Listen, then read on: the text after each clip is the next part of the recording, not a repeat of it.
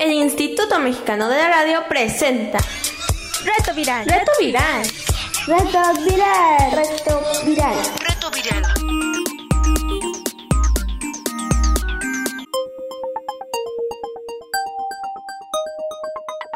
Reto Viral. Hola chicos y chicas, esto es Reto Viral. Nueva semana, aquí seguimos aprovechando los medios de comunicación como la radio para acompañarnos desde lejos y para hacer de esta cuarentena un lugar de entretenimiento, de aprendizaje, de curiosidad y de conocimiento. Estamos aquí una vez más por esta emisora, parte de la red de radios del IMER, Instituto Mexicano de la Radio, su servilleta higiénica y desinfectada, Irma Ávila Pietrasanta, con invitados especiales vía telefónica. El día de hoy estarán con nosotros nuestras amigas Vane y Citlamina. Y bueno, y en este programa 99 de Reto Viral seguiremos hablando de la mente porque hubo algo que no nos cupo y que nos parece fundamental, que es el asunto de mente y conciencia. Vamos a la información. Reto Viral. Reto Viral.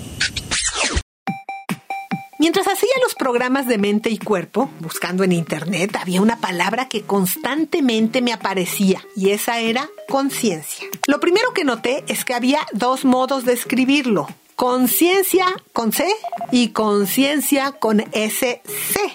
La conciencia con SC, ya me enteré después, es la capacidad del ser humano de percibir la realidad y reconocerse en ella. Mientras que la conciencia solo con C es el conocimiento moral de lo que está bien y lo que está mal. Ambos términos derivan de la misma raíz etimológica, del vocablo latín conscientia o conocimiento compartido. Se define en términos generales como el conocimiento que un ser tiene de sí mismo y de su entorno. También puede referirse a la moral o a la recepción física de los estímulos del interior y el exterior por parte de un organismo. Cuando preguntamos, doctor, ¿está consciente? Es esto, ¿no? Tu capacidad de saber que eres tú y que estás ahí. Existen diferentes conceptos sobre la conciencia en humanos. ¿En qué consiste exactamente la conciencia? El término conciencia se utiliza para distintos aspectos. El psicológico, que se refiere a la percepción de un objeto, situación y de uno mismo, que es esto que decíamos, darse cuenta que uno es uno y que está en un cierto lugar. El metafísico, que es una denominación que se remonta a la antigua Grecia y que se puede definir como una teoría general del conocimiento que se refleja en la concordancia, fíjense, del pensamiento entre el sujeto y el objeto. O sea, esto querría decir que mi mente lograra comprender a ese objeto que está fuera de mí. Otro modo de entender la conciencia es el reconocimiento de aquello que está bien o que está mal, que se asocia a la moral. O sea, qué falta de conciencia la de esa persona, por ejemplo, ¿no? Es un sentido moral y también podemos hablar de la toma de conciencia social o política. Hay que ser políticamente conscientes o socialmente conscientes, ¿no? Esa es otra manera de entender el término que se puede definir como el conocimiento que tiene una persona sobre su comunidad o la concienciación, fíjense, que es la aceptación de lo que está y el intento de cambiar las cosas para mejorarlas. Todas estas definiciones asumen que la conciencia es un asunto de humanos, porque la conciencia implica que hay procesos cognitivos de conocimiento en medio de este asunto de la conciencia. Los griegos decían que había un conconocimiento, que significaba conocerse a uno mismo. Fíjense, esa es otra acepción de conciencia.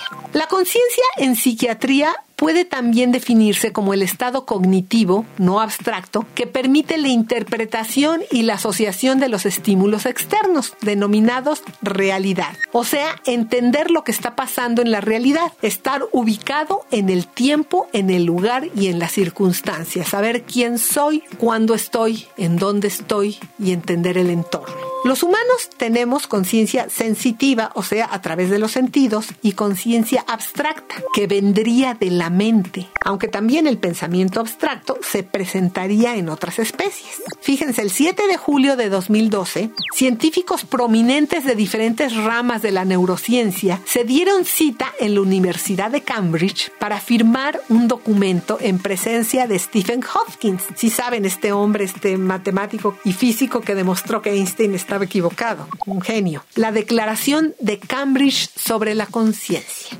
Y dicen ellos, decidimos llegar a un consenso y hacer una declaración para el público que no es científico. Es obvio para todos en este salón que los animales tienen conciencia, pero no es obvio para el resto del mundo. Algunos estudios han hablado de altos niveles de conciencia en algunas especies animales, comparándolos con niveles humanos. Muchos de ellos, como las urracas o los elefantes, son capaces de reconocerse en el espejo. Otros lloran a sus muertos. Por ejemplo, los elefantes lloran a sus muertos. Y los delfines, hocico de botella, se identifican entre ellos usando nombres propios. Un sonido específico es cada uno de ellos. Esto es, se consideran individuos diferenciados entre ellos. Otro tema, cuando se habla de conciencia, es la conciencia en la inteligencia artificial, o sea, en las máquinas. No se sabe con seguridad si la conciencia como fenómeno cognitivo es el resultado de la complejidad computacional o neuronal de los seres vivos y o es un fenómeno emergente de la interacción de la materia. Roger Pernus se ha ocupado de ello y se plantea si la conciencia es o no computable algorítmicamente o sea, algo programable. Este científico señala que la conciencia de tipo humano no puede entenderse propiamente en términos físicos, computacionales o científicos de otro tipo. Y yo estoy de acuerdo. Y esto, dice el científico, se parece al punto de vista de los budistas de la conciencia. Y es que el budismo y la neurociencia tienen muchas cosas en común, más de lo que se podría pensar a simple vista. Matthew Richard, que era un monje budista y biólogo molecular, conversó a lo largo de años con su amigo Wolf Singer, que era un neurocientífico, sobre sus diferentes perspectivas a la hora de analizar la mente y o la conciencia y el inconsciente y el libre albedrío y la meditación y la neuroplasticidad del cerebro, entre otras cosas.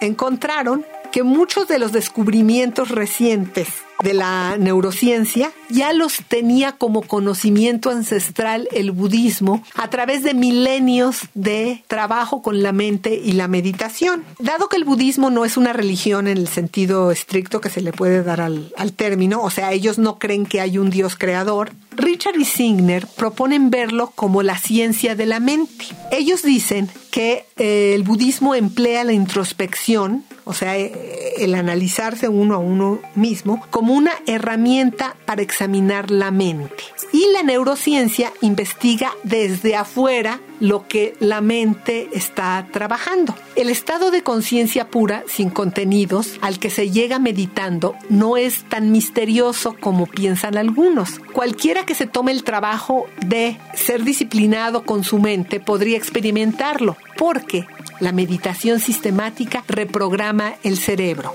Un estudio con gente que practicó meditación durante mucho tiempo demostró que la conectividad entre las diferentes áreas del cerebro era mucho mayor que en las personas que no meditaban. Cuando uno puede mantener un estado de conciencia, ve cómo surgen los pensamientos y los deja pasar por la mente, sin tratar ni de bloquearlos ni de estimularlos y simplemente desaparecen. Y este modo de ver los pensamientos es algo muy nuevo para la neurociencia, pero muy viejo para los budistas porque ellos durante milenios han desarrollado la capacidad de observar cómo funciona la conciencia y la mente. La diferencia es que para ellos, para los budistas, la conciencia ha existido siempre y existirá para siempre. Según ellos, cuando uno muere, tu conciencia va y renace en otra persona y por eso la gente a veces tiene enormes conocimientos e intuiciones que vienen según ellos de vidas pasadas. O sea, la conciencia se va enriqueciendo con cada nuevo renacimiento hasta llegar a la iluminación. Pero bueno, la conciencia es bastante más compleja de lo que podemos imaginar. ¿Cómo la ves?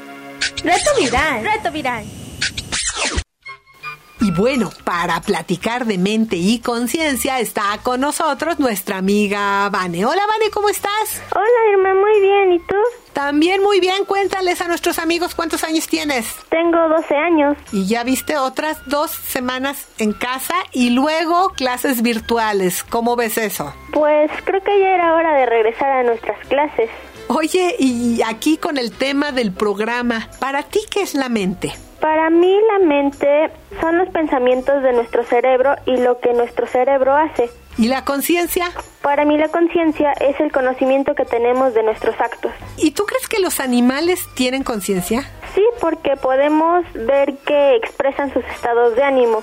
¿Y tú crees que alguna máquina alguna vez podría llegar a tener conciencia de sí misma? Pues considero que no porque no tienen cerebro y no son capaces de expresarse sin las órdenes de un humano. Oye, ¿y tú crees que la conciencia, así como dicen los budistas, es eterna? ¿Que va pasando la conciencia de seres en seres? No, porque cuando alguien muere pierde el conocimiento de sus actos, pero todo depende del punto de vista de la persona y de sus creencias más que nada. Así es. Oye, pues muchas gracias, Vane, por habernos contado todo esto. Gracias a ti, Irma. Que estés muy bien. Bye. Bueno, pues ahora vamos a escuchar algo de música con un grupo que ya ha estado antes aquí en este programa y que se llama Panceta y los Papas Fritas con una canción que se llama Soy. ¿Quién soy estar en nuestra conciencia?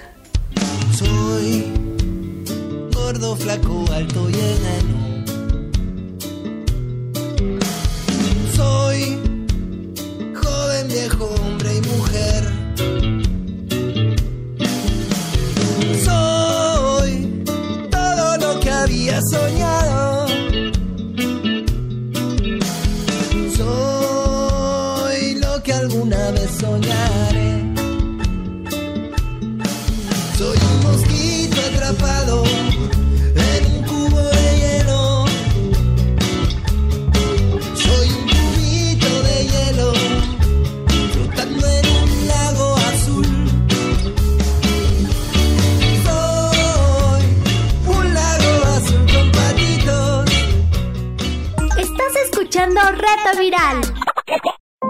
Y bueno, aquí para seguir platicando de mente y conciencia está con nosotros nuestra amiga Citlamina. Hola Citlamina, ¿cómo estás? Bien, ¿y tú?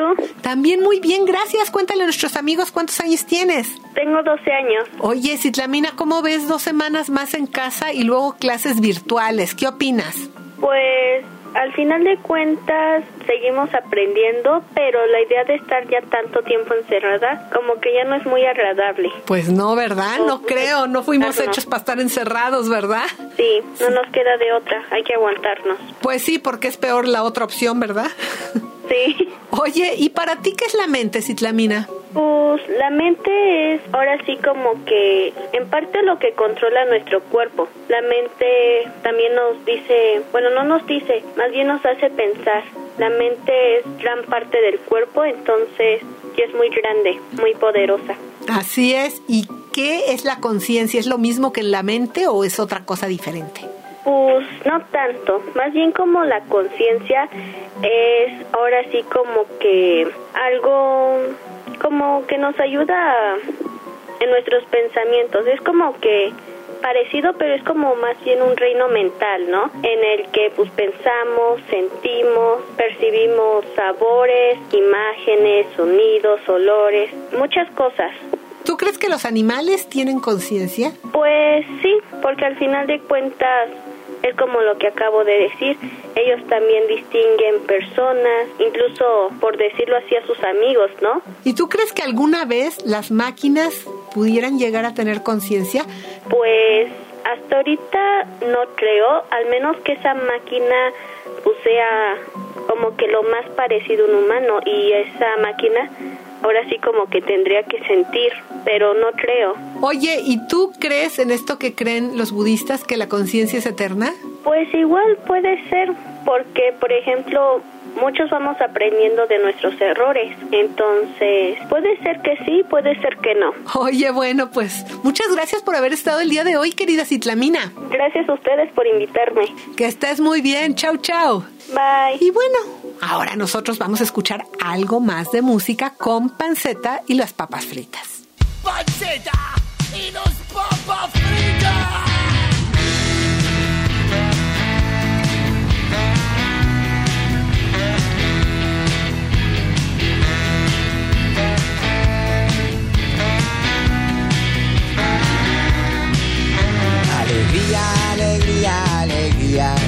Si pise caca con mis zapatillas. No importa si faltaron todos a mi cumpleaños. No importa si me hice encima y no llegué el baño. No importa si espanto a todo el mundo con mi mal olor. Aprendieron a quererme como soy.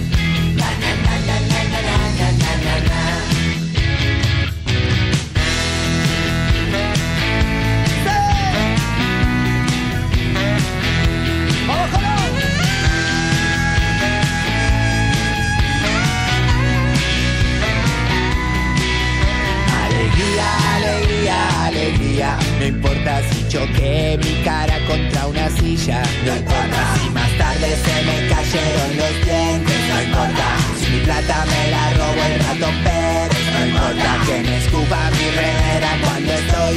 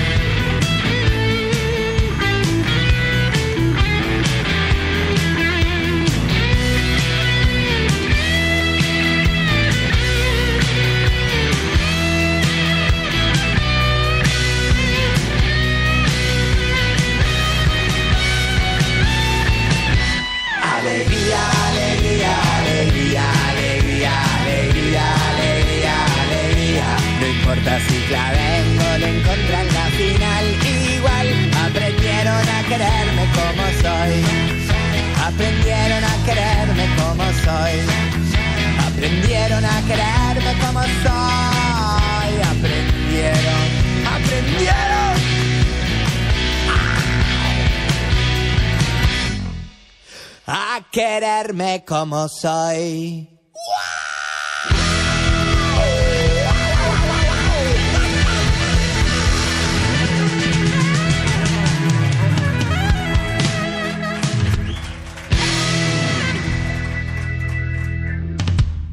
Reto viral. Reto viral.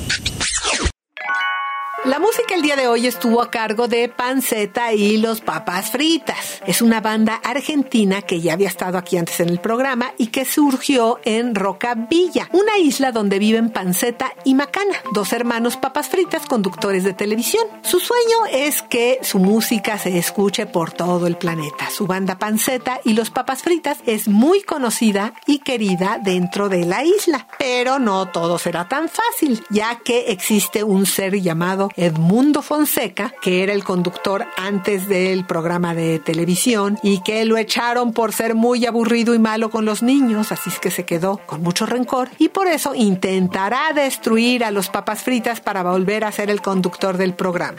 Es toda una historia alrededor de aquí los papas fritas. La banda tiene tres discos, rockeritos, qué volumen y panceta y los papas fritas. Te dejamos las ligas en nuestro micrositio y acá las instrucciones para entrar a nuestro micrositio. Necesitas un dispositivo con acceso a internet y le pones www.imer.mx.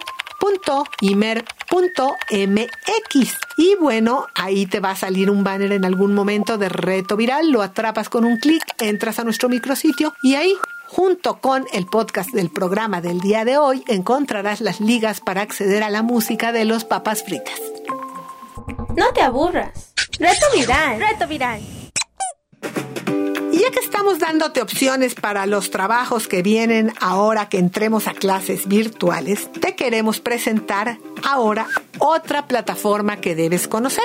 La presentación de los trabajos es bien importante y a veces encontramos imágenes como muy pequeñas o que se pixelean o que están bien feas. Y hay una plataforma de imágenes en línea gratuitas que fue hecha para diseñadores. Pero pues como es libre, pues también la puedes usar tú para hacer tus trabajos de la escuela. Quiero aclararte que las imágenes que hay aquí no son como escolares, aunque sí tienen una sección de escuela, sino más bien son como imágenes muy bellas, que están pensadas más bien como para onda publicidad o poesía o cosas por el estilo, ¿no? Eh, la plataforma se llama FreePic y pues nos puede servir muy bien también para hacer trabajos de la escuela. FreePic es una plataforma que se creó en España. El sitio web tiene fotografías, iconos, plantillas y otros básicos para artistas. O sea, también puedes usar las plantillas que tienen que están bien padres para hacer, por ejemplo, tus PDFs o tus PowerPoints o cosas por el estilo. Ellos buscan las imágenes libres de derechos de autor y abrieron un mercado con un buscador de imágenes libres y sus creadores han sabido comercializar sus servicios con el modo que se llama freemium. No sé si has oído. Los usuarios pueden descargar el material gratuito, pero tienen que darle el crédito a FreePic. Y si pagas el servicio, entonces dejas de tener que darles crédito. Pero como tú vas a hacer un trabajo para la escuela, pues no es muy fácil. Ahí cuando te pongas en, al final los recursos que usaste junto con la bibliografía, pues le pones fotografía FreePic o abajo de la foto y ya con eso ya está. Desde su sitio web comparten y cada mes reciben más de 20 millones de visitas, imagínate, procedentes de más de 190 países del mundo. Y bueno, esta plataforma funciona muy bien en combinación con otra que ya te habíamos hablado nosotros antes, que se llama Canva, que entonces las puedes mezclar. De hecho, las imágenes en Canva que son de paga son de FreePic, pero bueno, entonces si combinas ambas eh, plataformas puedes tener unos trabajos de primera. Te dejamos las ligas en nuestro micrositio. Reto viral. Reto viral. Bueno, ya estamos llegando al final del programa. Mañana celebraremos 100 programas acompañándote, 100 programas con niños y niñas en esta circunstancia extraña que nos tocó vivir en esta pandemia del mundo mundial. Mañana vamos a celebrar 100 programas de acompañarte en la cuarentena. Pero por lo pronto, mira lo que nos llegó. Hola, mi nombre es Elías, tengo 11 años y los estoy escuchando desde aquí, desde Catepec, en el Estado de México. Y aquí está mi hermanito, aquí al lado de mí. Hola. Pues ahorita lo que hemos estado haciendo son juegos, pero en los mismos dispositivos electrónicos. Llegamos a jugar partidas online juntos. Hola. Y pues una que otra vez salimos aquí abajo a jugar en una rueda. Y, en los columpios y a veces a patearle el balón. Ajá, practicamos fútbol. Mi abuelito es nuestro entrenador. Bueno, sería todo. Gracias. Hola, mi nombre es Pablo Vidal, tengo 15 años y lo que he hecho esta cuarentena pues es tocar la guitarra, estudiar para mi examen de la prepa y ver la tele. Saludos. Hola, me llamo Emanuel y a mí lo que me ha dado bueno esta cuarentena es que mis papás, mis tíos y mis abuelos han jugado muy bonito conmigo, me han consentido y todos me quieren mucho. Te invitamos a que tú también nos envíes tus mensajes. ¿Tienes preguntas? Contáctanos. WhatsApp 55 28 60 29 18. Y bueno, esto es todo por hoy. Los esperamos mañana en nuestro programa número 100. El equipo de producción, Pilar Martínez, Cecilia González Landín, Daniel Valenzuela, nuestro amigo Adolfo Cortés y una servilleta higiénica y desinfectada, Irma Ávila Pietrasanta. Hasta mañana, no te pierdas nuestro programa 100. El Instituto Mexicano de la Radio presentó Reto viral. Reto viral.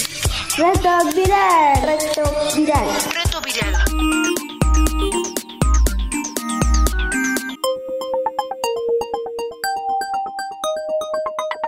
Reto viral.